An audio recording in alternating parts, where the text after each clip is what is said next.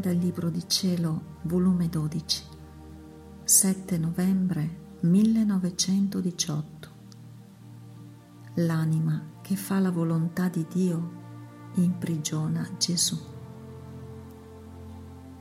Trovandomi nel solito mio stato, stavo dicendo al mio dolce Gesù se volesse che uscissi dal mio solito stato.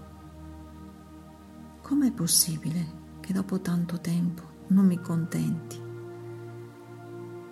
E lui mi ha detto, figlia, chi fa la mia volontà e vive nel mio volere, e non per poco, ma per un periodo di vita, mi forma come una prigione nel suo cuore, tutta, tutta della mia volontà, sicché come faceva la mia volontà e cercava di vivere nel mio volere. Così andava innalzando le mura di questa divina e celeste prigione.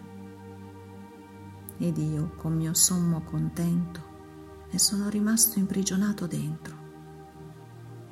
E come lei assorbiva me, io assorbivo lei in me, in modo da formare in me la sua prigionia, sicché lei è stata imprigionata in me e io imprigionato in lei. Onde quando l'anima vuole qualche cosa, io le dico, tu hai fatto sempre la mia volontà. È giusto che io qualche volta faccia la tua.